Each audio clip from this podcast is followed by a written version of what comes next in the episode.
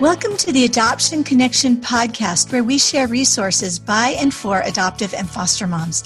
I'm Lisa Qualls. And this is Melissa Corkum. Don't worry, we get it, and we're here for you. Good morning, Lisa. Happy Valentine's Day week. Well, good morning to you, Melissa. Yes, this is kind of a fun little, fun little thing. I don't know. Do you do much to celebrate Valentine's Day? I don't. I mean, I kind of feel like all the holidays are just a disruption to something extra, something extra something extra to worry about. I'm such a Scrooge. I'm so sorry. I I don't know. So I also even before I was a stressed out trauma crisis, you know, laden mother. Um Valentine's Day I think was just not in Patrick's and my wheelhouse. Like that's not our thing. He we kind of both felt like it was like an invention of Hallmark and everything that we would like to do for each other just was more expensive. I don't know. So we don't do it a ton actually at all. Well, Russ and I have never made it a really big holiday for ourselves, but I usually do something for the kids. And, you know, I grew up with a mom who was really good about the small holidays. So, like on Valentine's Day, we'd always get a pair of like Valentine's socks or something like that. And, um, you know, when things were their very hardest, that all fell away. And I was not good at all about any holidays. I mean, I barely made it through Christmas and birthdays.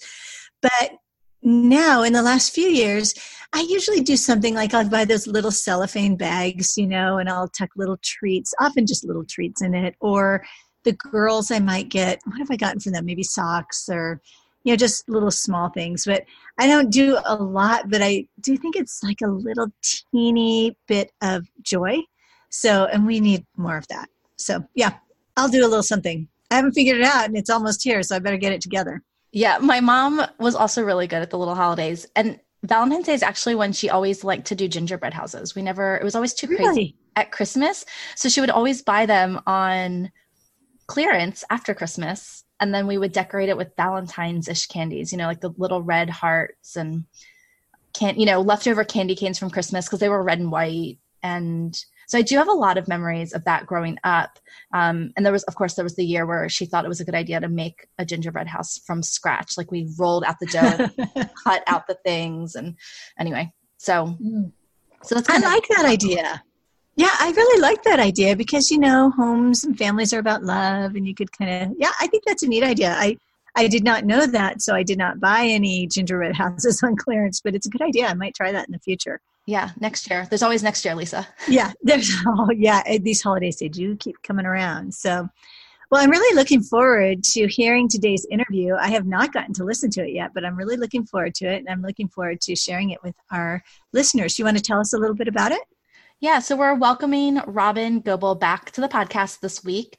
We recorded part one last week, and she did a fabulous job of just helping us know different ways to regulate through sensory movement and play. So if you didn't get to listen to that, head back to episode 25. You can get there by going to the adoptionconnection.com slash 25.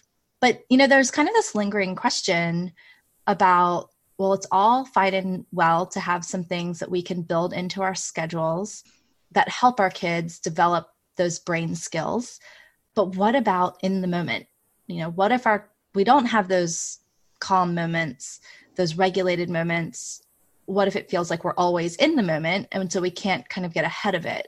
So Robyn was kind enough to come back and address that topic, which I'm super excited about because I will tell you and I think I said this when I talked to her that that is probably the number one question or one of the top questions that we get when we're chatting with moms and kind of asking what their biggest needs are and what do we do in the moment you know we all know what to do in our heads in moments of you know sanity and our kids do too you know our kids can often say you know well i should use my words or i should accept pick a choice or accept a compromise or ask for a compromise but then their lid flips and it all goes away just like that. So mm-hmm. I'm really excited to hear what Robyn has to say. Well, hi, Robyn. Welcome back this week. We're super excited to have you. We talked so thoroughly last week about the things that we can kind of do everyday sensory things that are really doing the building blocks of helping our kids' brains get more to where we want them to be. And you had said at the beginning of that, you know, there's things that we can do kind of ongoing, and then they're also kind of in the moment, which mm-hmm. of course made my ears perk up. Mm-hmm. I was telling you before we started recording that when families come to us, that's probably the number one asked question is like, it's all fine and good, but uh-huh. what do we do like actually in the moment?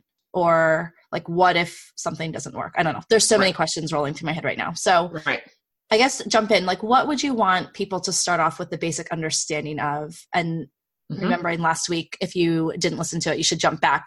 Robyn gave us a fantastic, you know, quick primer on kind of brain structure. But so, what's kind of important to remember in the moment?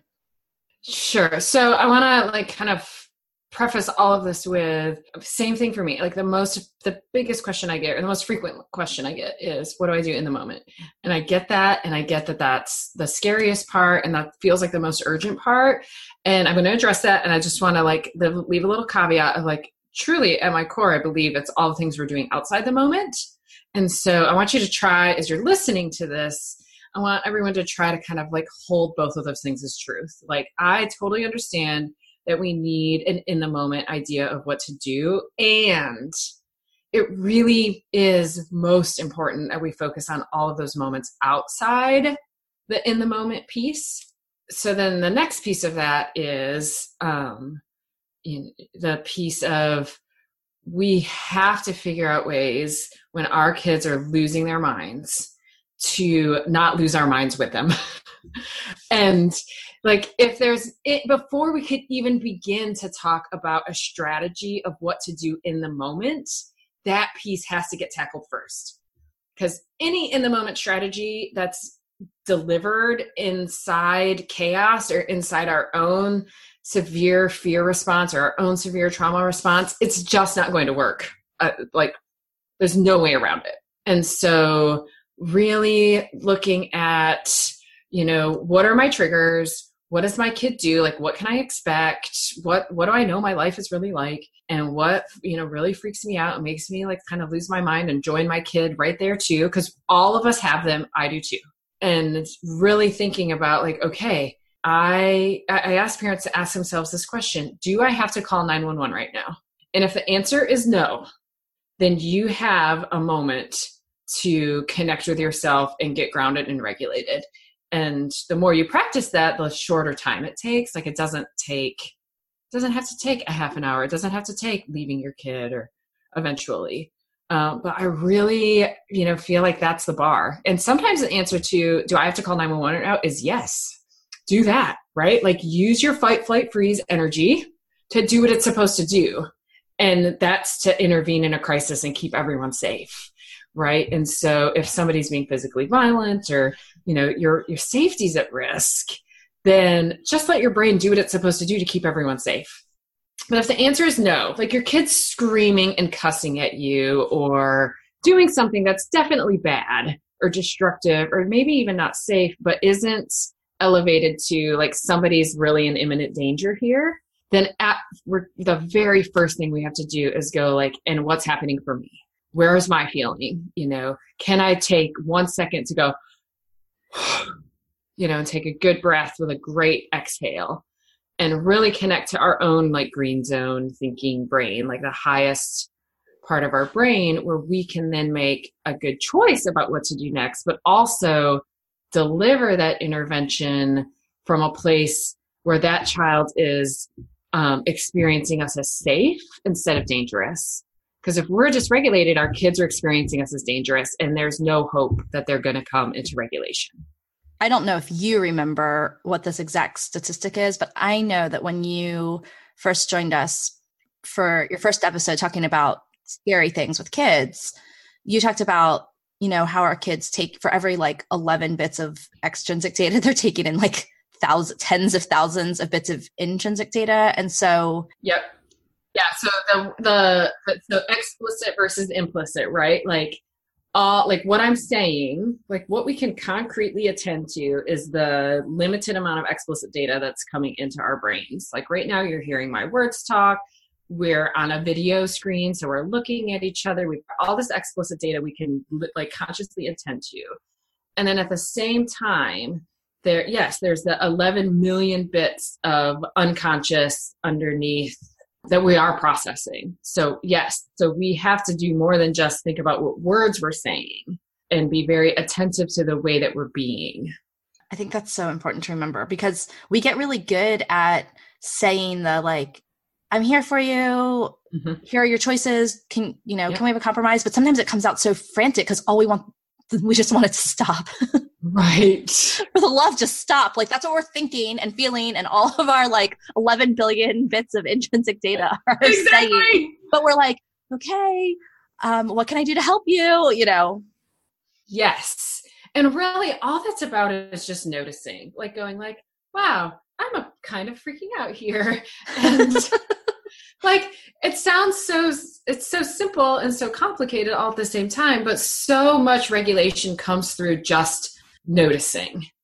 And sometimes, if it's appropriate, actually saying that out loud, like just match what's happening for you. Like, oh my gosh, you're freaking out. And I'm starting to feel like I'm going to freak out here too. right? And so, like, naming it ourselves, all the things we tell our kids to do, name it to tame it, you know, take a breath. Like, we want to do, you know, all of those things for ourselves first. And, and we have to, because then if we're, if we're offering, uh, like, like a verbal redirective, like, are you asking or telling? Or, um, I need you to use your words, please. Or can you ask for compromise? Or if we're moving to a more, what I'm going to talk about, like a more regulation based uh, you know experience to help regulate if we do that in a frantic way or in a scared way or or in this way again of not honestly just get it to stop is just a normal human experience i think you could feel like this just needs to stop without feeling this like frantic fear thing yeah. You know, so I give ourselves permission to feel life in reality, right? Like, well, this needs to stop. This is extremely uncomfortable. I want it to stop right now. yeah. I hate this. Right. But without, like, see if you can have those very true thoughts of honoring your own experience without it becoming frantic or joining the dysregulation energy that's underneath it. It doesn't. Yeah. Or the fear that's like, yes. like you said, you know stop and think do i need to call 911 but sometimes that like it needs to stop comes with and if my kid doesn't learn how to stop like if we keep having these episodes in the grocery store my kid's going to be in jail by the time he's 18 like yeah so we jo- we start future tripping you know that that's a sign like know this about ourselves that as soon as we go to that like my kid's going to jail i'm going to have to send him books to read in jail or whatever you know we go to this place that's just a sign all that is a sign is that we've left the present moment and I can't do anything to help my kid if I'm not here in the present with him. That's all. I mean, it's it's like, oh, that's my sign. I start to go like I'm bailing him out of jail. That's a sign I've left the present moment. Okay, come back to present here and now because my kid needs me here and now. He might yeah. need me when he's in jail too, but in this moment, he needs me right now.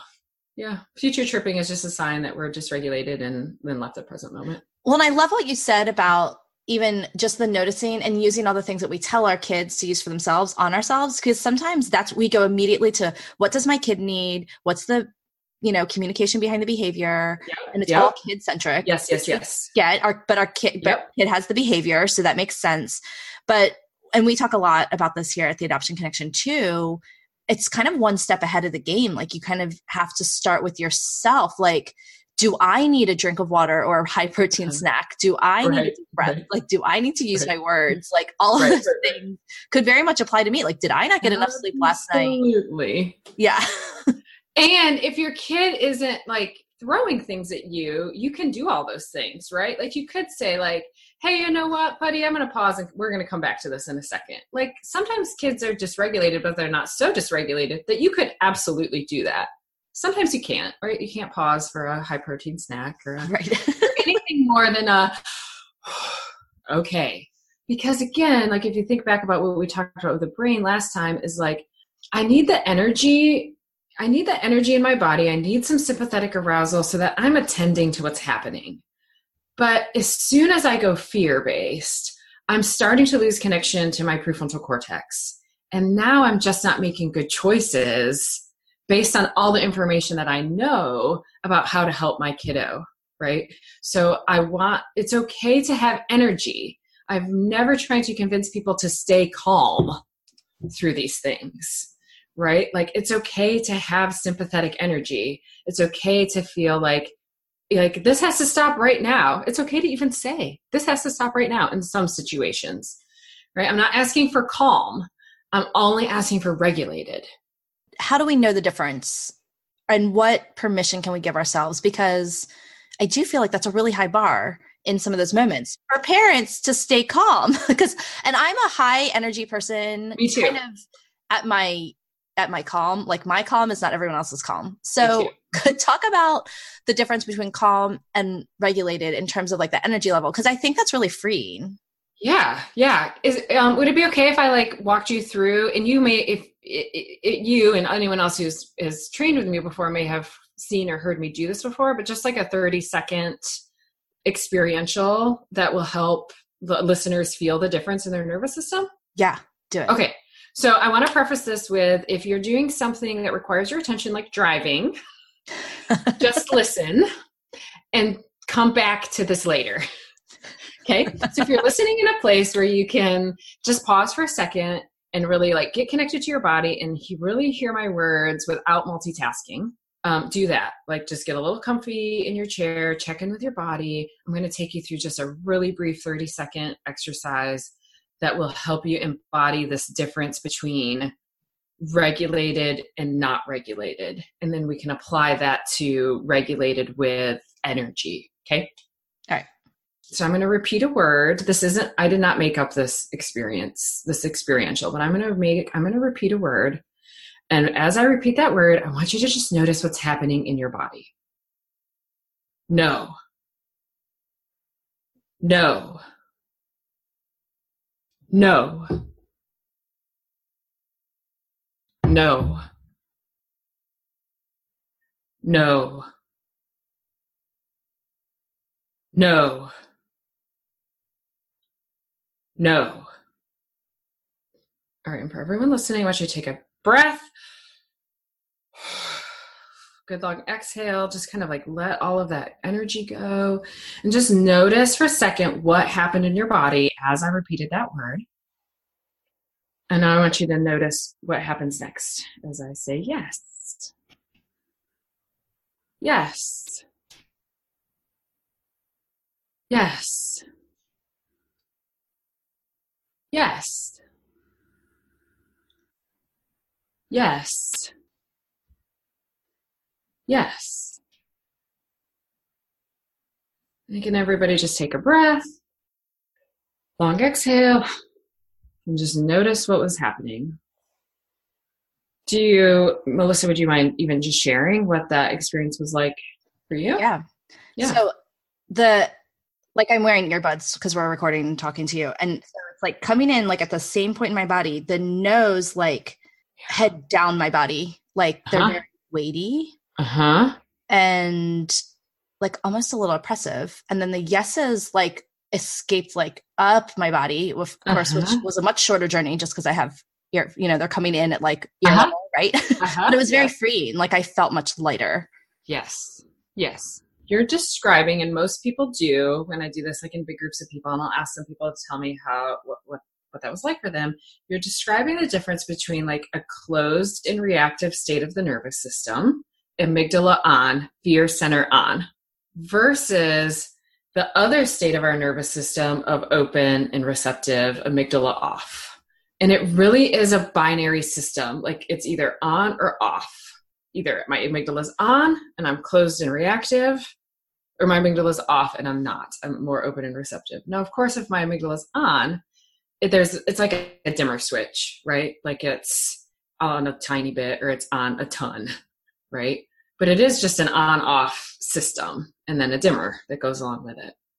And so think about a time where you would have needed some sympathetic energy and it wasn't because you were in, afraid. Some people talk about going to a sports game and being in the audience and it's like 10 seconds to the end and you know it's like something super exciting is happening everybody's cheering cheering cheering cheering cheering or you know i've um, i'm outside shooting hoops with my kid and we're having fun right? So i've got some or i'm exercising. I've got sympathetic energy going. There's active there's activity in my system. I'm not calm but i am not dysregulated. I am not at risk of becoming dysregulated really right? Does the difference does that make sense? It does. So like almost the sense of control right? Like so i'm at a sports event you know it's very you know down to the wire like the energy is high but i'm not going to make a decision that i'm going to regret. Like my energy high but i'm still in control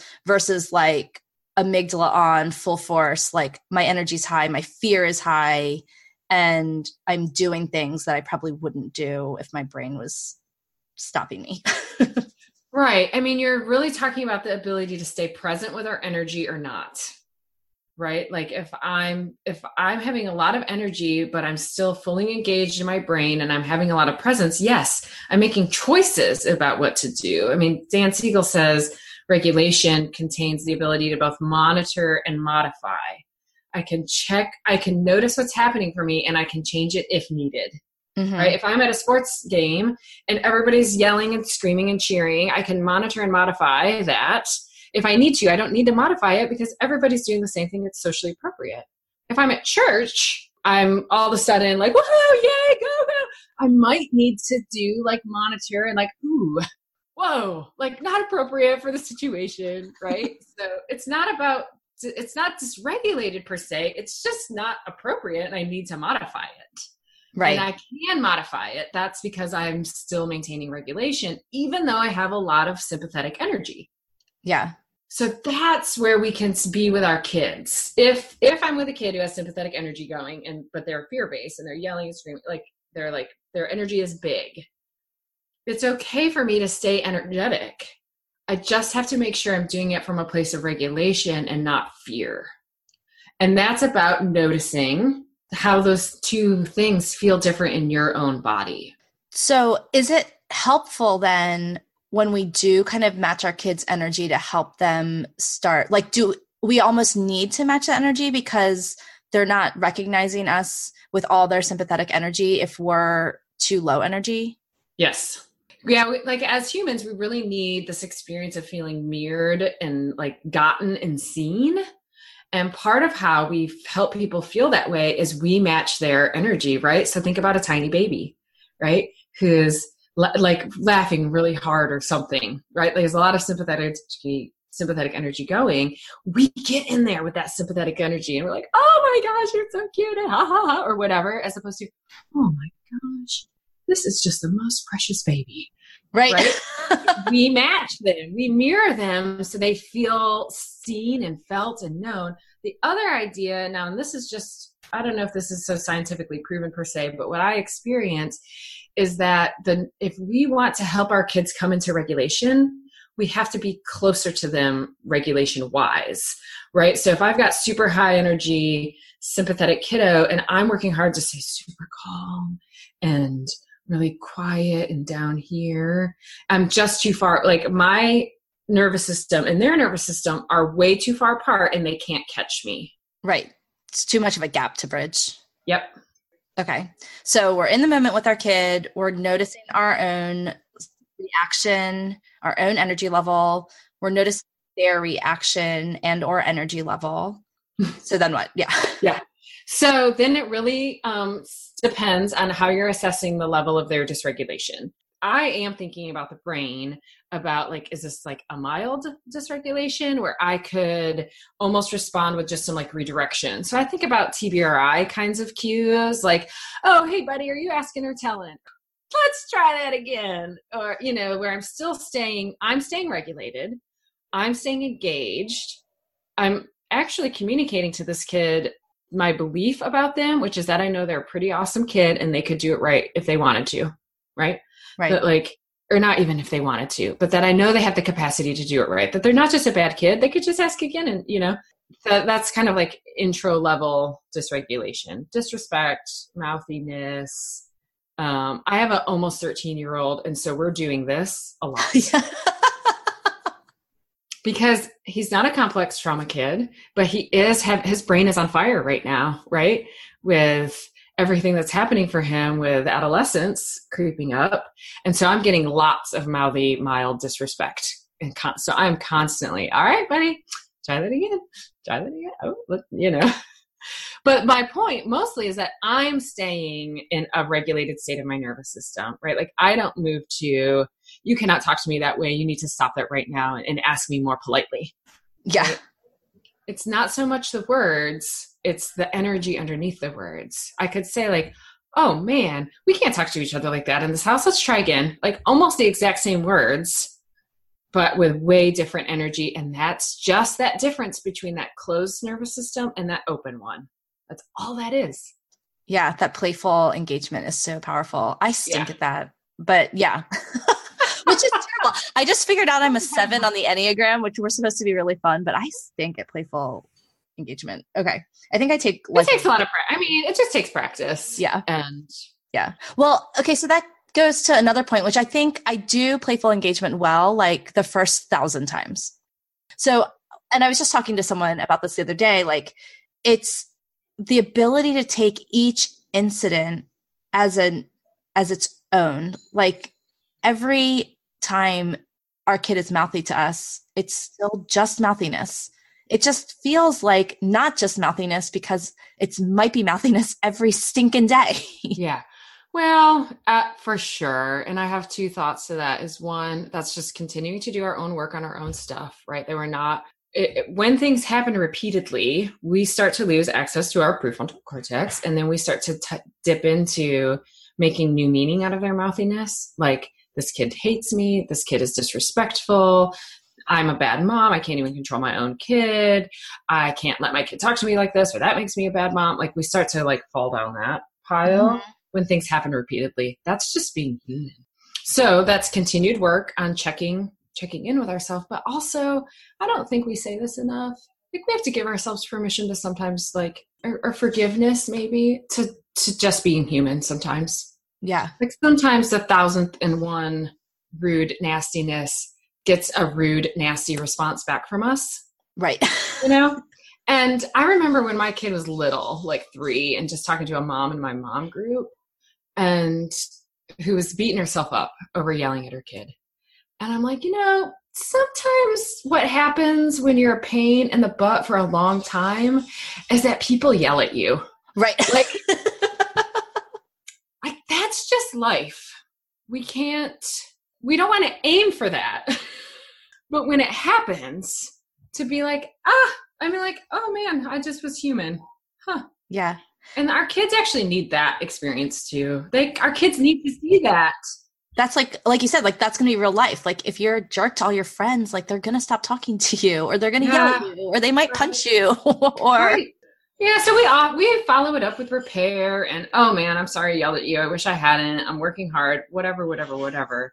But we have to really like give ourselves permission to just be human and not Right. So there's this like held space. And I think you've said this before like if we could get it right a third of the time, mess it up a third of the time and then like spend the other third of the time repairing the third that we messed up. Yep.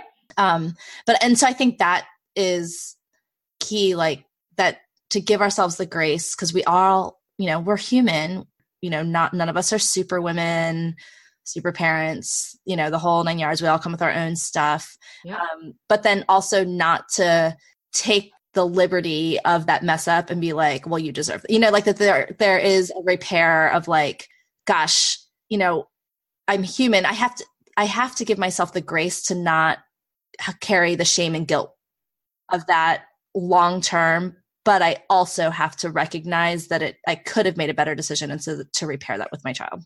Right. That you're just talking about self compassion. Yeah. For our humanity. Yeah. Yeah. Well, and I think that tells our kids so much too, because, you know, we're talking about what happens in the moment and some kids feel so much shame about that moment. So when we have that same kindness with ourselves, then they can have the same kindness with themselves at the end of something like this. Does that yeah. kind of translate? Yep. So then if those kind of more cognitive, playful, they're they're cognitive, we're still trying to get at like their most cognitive part of their brain and give them opportunity to just fall into regulation and not make a big deal out of it. If that doesn't work, what you've learned is my kid's more dysregulated than I initially assessed. That's it. And so then I t- go pretty quickly to using a more regulated or regulation based, like movement based or maybe connection based approach. And so what that requires parents to do is pause on the immediate misbehavior, right? And and say inside my head like okay, this thing that my kid's doing is really bad and I have to address it.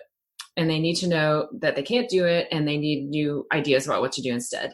But they're way they are past the point of being able to learn any of that right now.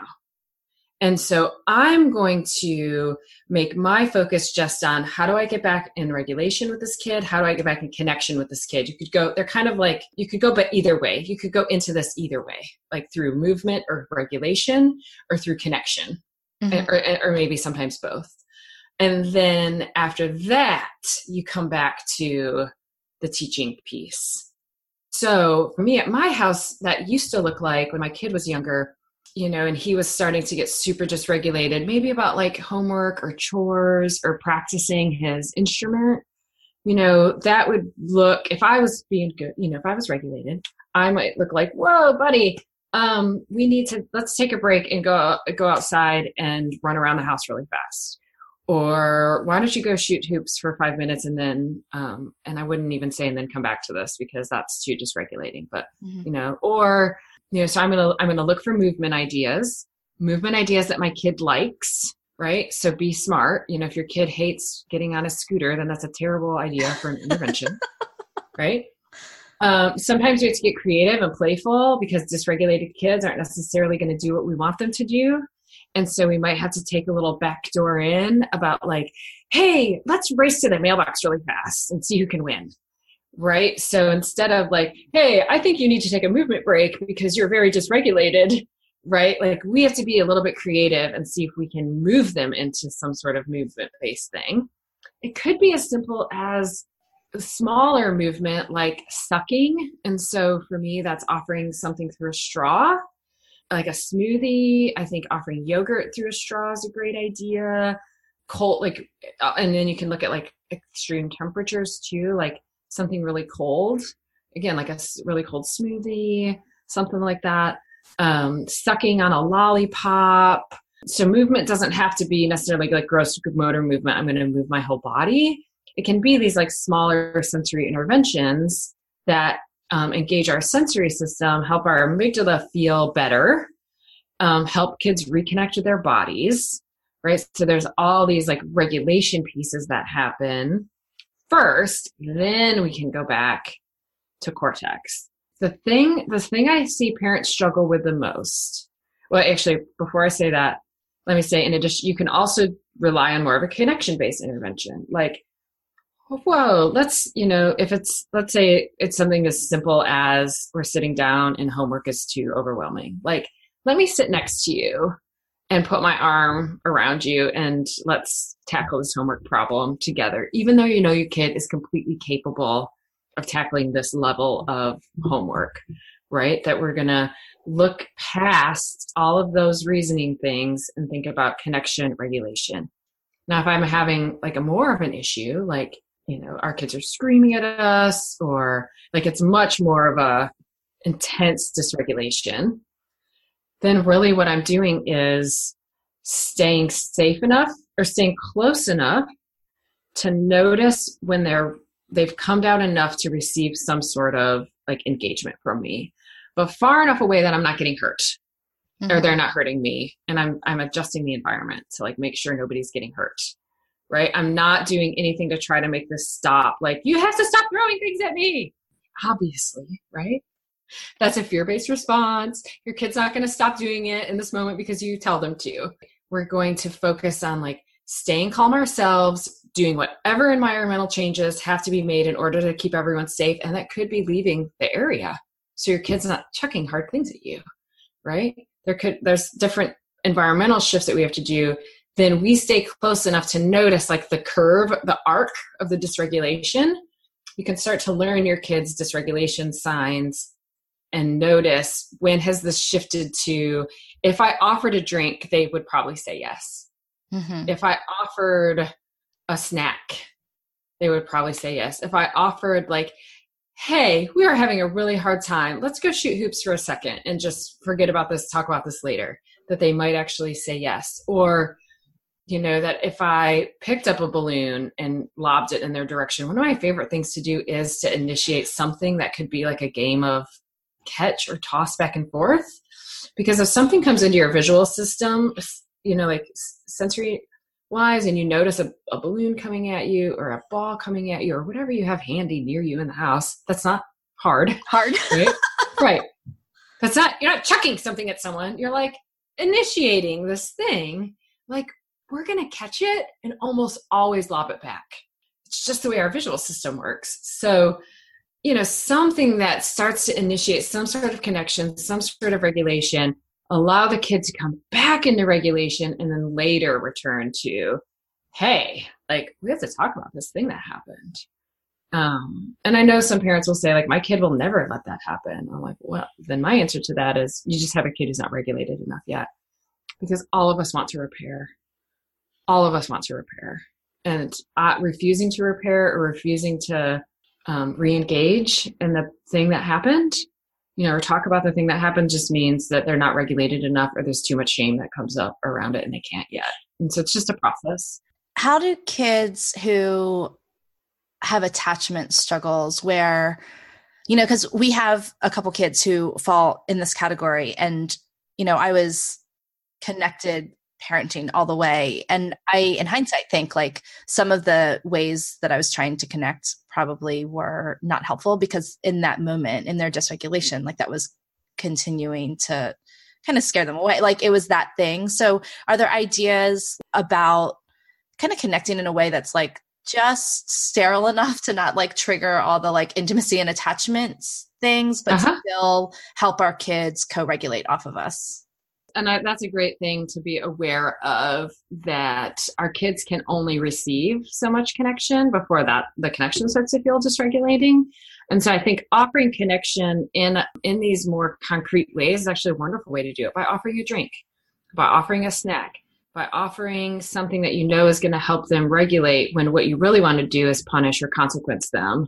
You know it doesn't have to come with and um, now let's sit and talk about it or now let's have a hug or more of these more overt things that that oftentimes we're longing for because we really want to connect to this kid.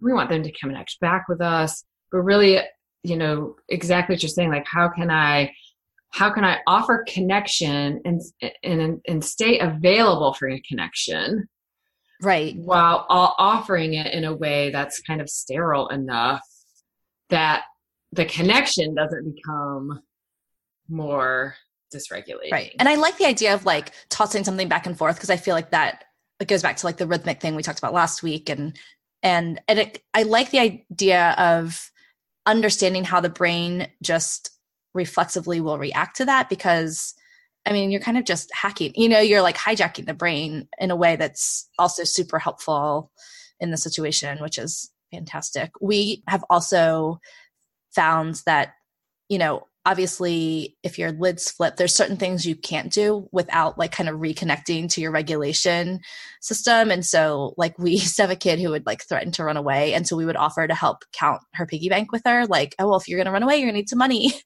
and then in the process of counting her piggy bank it, it would take her a little while. Yeah. And then you can't do math without like that part. And so it kind of would like, you know, she would get to the end, she would have you know a certain amount and then you could kind of sneak in one of those other things like hey you know it's been a while since you've had a snack. You want to have a snack before you leave? You know you just kind of like played our like we played into it but then kind of played it yes. down and then eventually like when it was actually time to quote run away she'd be like well maybe i want to stay for another night. Yeah i mean you i mean you just described beautifully the like concept of really leaning into the dysregulation right? Like you moved into what was happening for her as opposed to like that you can't do that or that's ridiculous or but whatever, whatever, whatever, whatever. You know, like you leaned into it and allowed you know found another way to kind of sneak in again some regulation so first of all there's like rhythm that goes back and forth in your relationship right but then counting the you know counting the coins and and again having to do some very simple math engages the prefrontal cortex. So that was instinctually brilliant. Yeah it, it only worked like twice but it was great when it worked. Yeah yeah. Well eventually yeah like nothing works forever but but yeah but now you but it's the concept. Right. You know and we do have to unfortunately keep chronically being creative because as much as these kids you know i believe believe in my core as much as these kids do want to connect and do want to regulate they also have another part of them that doesn't because it's just so scary right and so there's this constant inner battle that these you know these kids have about like i'm desperate for connection and connection has been one of the worst things that's ever happened to me in this this battle that they're always internally dealing with yeah what do you tell parents who are struggling um to remember that. Like we all know it in our heads, but sometimes when our kids are treating us little boogers for too long, you know, we mm-hmm. start, like you said before, like we start reframing that story of like, yep. you know, they hate yep. me, they're manipulative, they're controlling. So, how do we as parents do the work? Um, and maybe it's the answer is just go find a really good therapist in your area. I don't know. But are there like other simple things that we can do to help stay connected to our curious, compassionate hearts without, you know, like. Yeah. Well, I mean, yeah, go find a good therapist, sure. Um, second to that is go find somebody you can be who you can have a reflective relationship with so that that you trust. So that when you start saying those things like oh he's so manipulative. I'm just so sick of this. Like blah blah blah. Therapist says he wants to connect and that's just crap you know as you're like you have somebody who will hear that and hold it for you and eventually give you some reflection that you end up and by reflection i just mean like i don't mean like reframing or i just mean presence presence so that your brain has the its own natural ability to eventually calm down and then you remember what your truth is right? So it doesn't, a therapist is a great idea. It doesn't have to be a therapist. Somebody who's willing to be with you in that and give you, you know, presence through all that so that your brain can do what it's going to do, which is eventually calm down. Mm-hmm.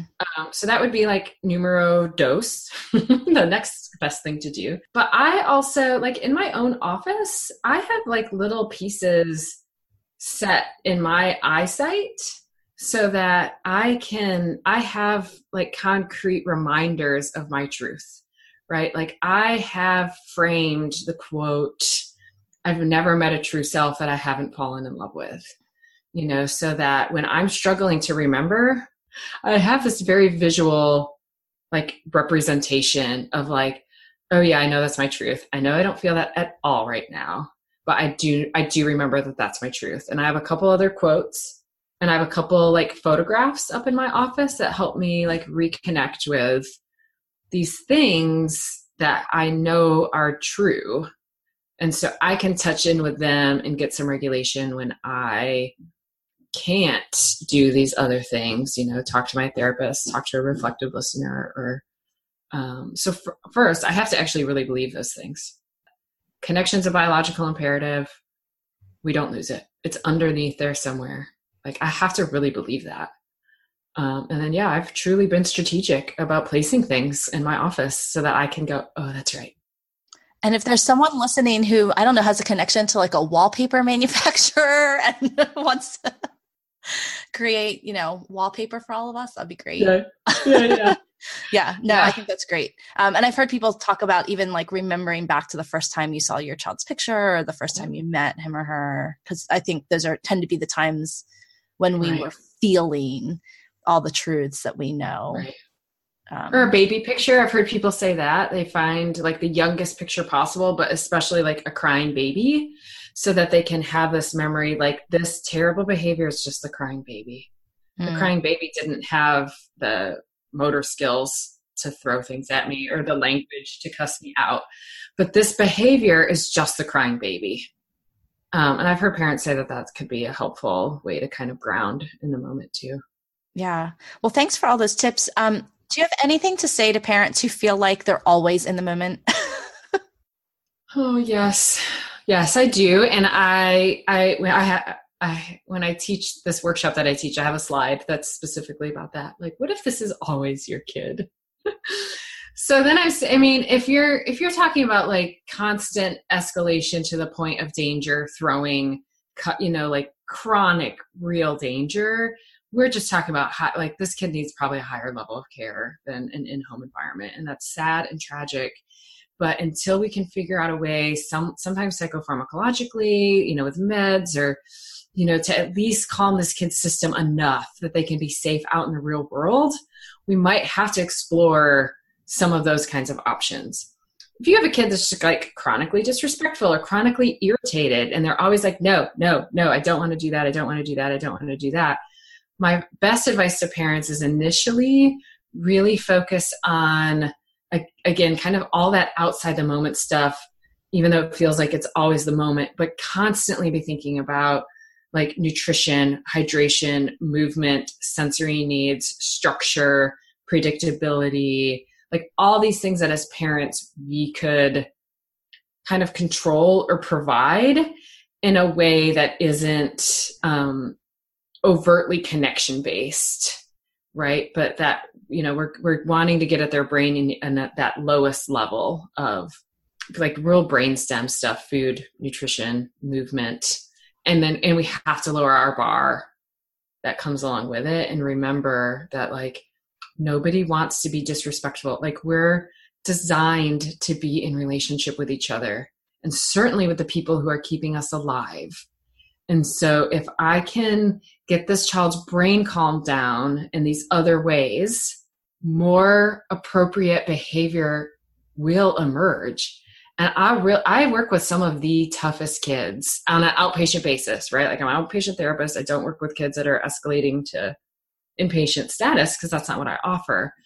But I'm at a point in my life where I work with the toughest kids and I have seen this I've seen this happen over and over and over again if we focus on those pieces, trust that if I regulate their brain, eventually I will be able to say, hey, could you try that again with respect? And they actually will. And I've, I've seen it happen. Yeah, I think that's huge to hear the hope, to know that we just have to keep doing it and that these things work and that there is a true self under all the throwing and the cussing and the just crazy. Uh, and so I appreciate that because I know you do work with really hard kids. And, you know, there's always that like little person in the back of your head that's like, does this work with all, you know, like, does this really work? Does it really work with all kids? Is it going to work with my kid? I'm sure I'm the only kid that this isn't going to work with. I'm, oh, I have those questions too, though, as a therapist too. Like, oh my gosh, maybe this kid is, is going to prove me wrong. That's just me being dysregulated. And I've learned to like notice that sometimes in the moment, but almost certainly after the moment you know and i've got my kids that i identify as the hardest kids that i can go like nope if it worked with that kid i have no reason to think it's not going to work with this one yeah so well Robyn thank you so much just to be available for to share your experiences to share your wisdom and for just really practical things that we can do because that's helpful super yeah helpful. definitely Yep, always my honor to be here and, and, talking with you and, and reaching more people. I'm so grateful for your platform. So thank you for having me. Wow, I just love Robyn. She is so gifted and so generous to share all of this with us. I think the thing that I'm hearing from her that strikes me the most is that really before we can calm our child, we have to calm ourselves. And I know that, but having more tools is just hugely helpful. And if I know if it's helpful for me, it's probably going to be helpful for our listeners as well. Yeah, one of the things that I'm not sure came out completely in our conversation, but I have heard her say since then, which I just has been rolling around in my mind, is the difference between calm and regulation because it's such a radically I think a little bit different concept um, and such a nuance, but I think one that could be so transformative in the way that we see our kids when they're starting to you know get out of control. So anyway i just i've been thinking a lot about that yeah it's definitely something i am going to apply and really work with with my kids because i think it could help a lot again if you want to connect more with Robyn she does some amazing webinars. She's been partnering with a lot of amazing guests. You can find her on Facebook under Gobbel Counseling, and her last name is spelled G O B B E L. You can also check out her website and blog at gobbelcounseling.wordpress.com. If you don't want to remember any of that, or you're driving or washing dishes and up to your elbows in soapy water, you can always head to the show notes for links to that. In addition to links to part one of this interview, as well as where to find Robyn. Robyn's also been gracious enough to give our listeners a free download. So you can check all of those things out at the show notes at theadoptionconnection.com slash 26. We've come to the part in the podcast that we call mentor moments, where we answer a listener question. So this week's question is when you have been in the trenches and people say things like, you knew what you were getting into, or it was your choice to adopt, or something similar, or they give off that vibe, how does one gracefully respond? Well, I think it's very hard sometimes, especially when we are just so raw because we are giving it everything we've got. And I, you know, I think it's okay to say, yes, we did choose to adopt and we made the best decision we could based on everything we knew. And you're right, we didn't know what we were getting into because I don't think anything can prepare us necessarily for the degree of trauma and that, that our children have experienced and the challenges that they bring it's um, you know we we went through a lot of training before we adopted and i mean i had a background in mental health and we went to a specialized training just for people adopting from ethiopia and we did you know all the training that our agency wanted us to do and I'm thankful for that. I'm thankful for all of that background. But wow, I nothing could have prepared us for a child with the degree of challenging behaviors that we faced from the very very beginning. And i also think it's really easy for people to think that they know how to fix it or if they were doing it they could do it better. But you and i know all of us my listeners listen to us we all know that that's not true because you know what? They're not doing it.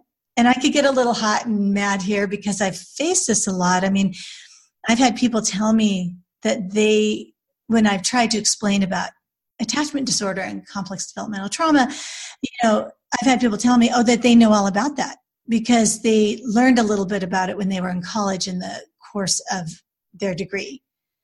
And I just think, wow, well, you know how I learned about it?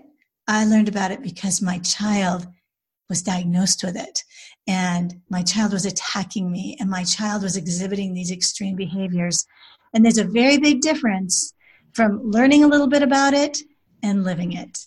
And so i think we can be gracious in that we don't punch them in the nose or um, you know say something really really rude but i also think we can be honest and just say you know i appreciate your concerns but really we have all the resources and help that we need and um, thanks for your opinion or whatever. What do you think melissa guess i had a lot to say about that.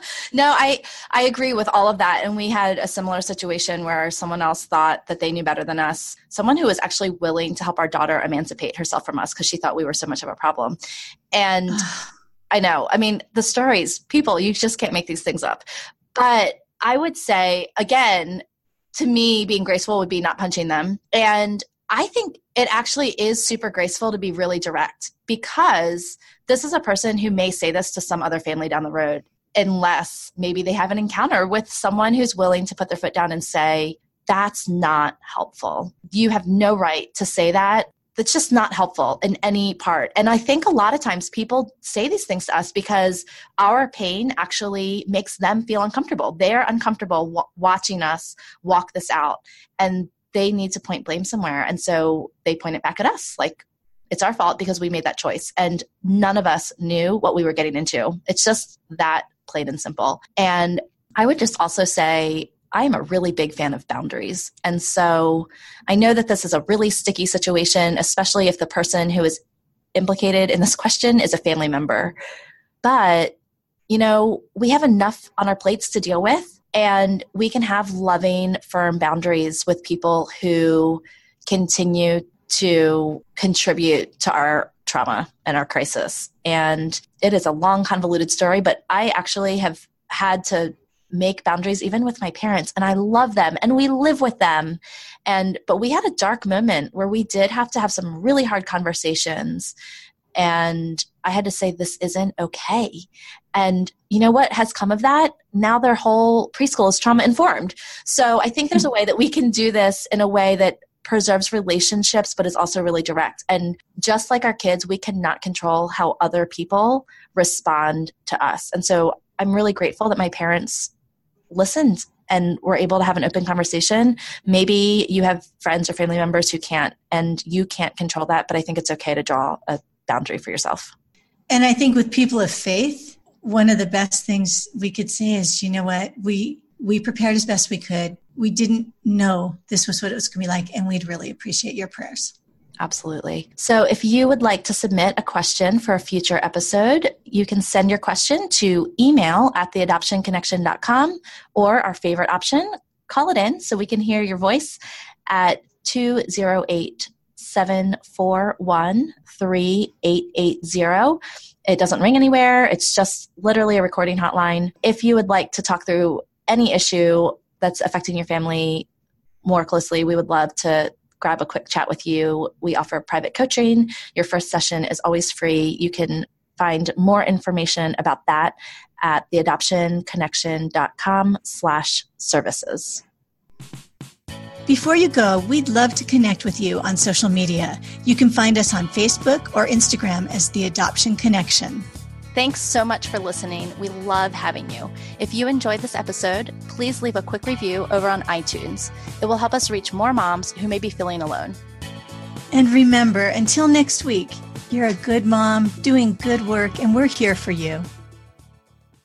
The music for the podcast is called New Day and was created by Lee Rosevere.